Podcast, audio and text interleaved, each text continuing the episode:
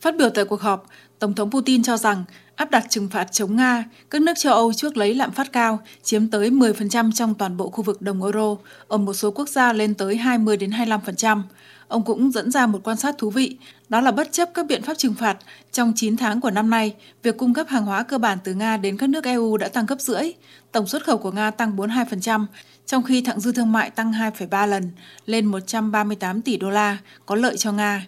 Theo nhà lãnh đạo Nga, trên thực tế, Liên minh châu Âu tiếp tục tiêu thụ hàng hóa và dịch vụ của nước này, đồng thời kìm hãm các dòng chảy ngược lại.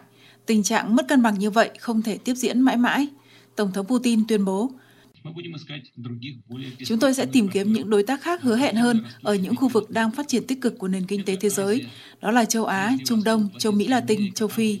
Chúng tôi sẽ định hướng lại nguồn cung cấp năng lượng của Nga cho thị trường của các quốc gia thân thiện.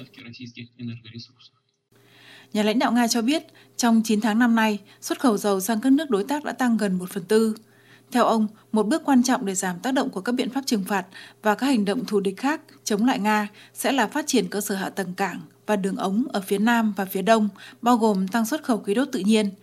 Việc thực hiện các dự án như mỏ Kavukta, sức mạnh Sibri 2 Tuyến đường Viễn Đông sẽ giúp tăng nguồn cung cấp khí đốt cho phía Đông lên 48 tỷ mét khối vào năm 2025 và 88 tỷ mét khối vào năm 2030. Trên thực tế, đây là hơn 60% nguồn cung cấp khí đốt cho phương Tây vào năm ngoái. Đến lượt mình, các dự án LNG mới ở Yaman sẽ tăng sản lượng khí tự nhiên hóa lỏng lên 70 tỷ mét khối vào năm 2030. Điều này cũng sẽ giúp mở rộng địa lý xuất khẩu. Tổng thống Putin lưu ý, một trong những khách hàng tiêu thụ khí đốt ngày càng tăng của Nga là các nước láng giềng, bao gồm cả Thổ Nhĩ Kỳ. Cơ sở hạ tầng khí đốt của nước này có tiềm năng quan trọng.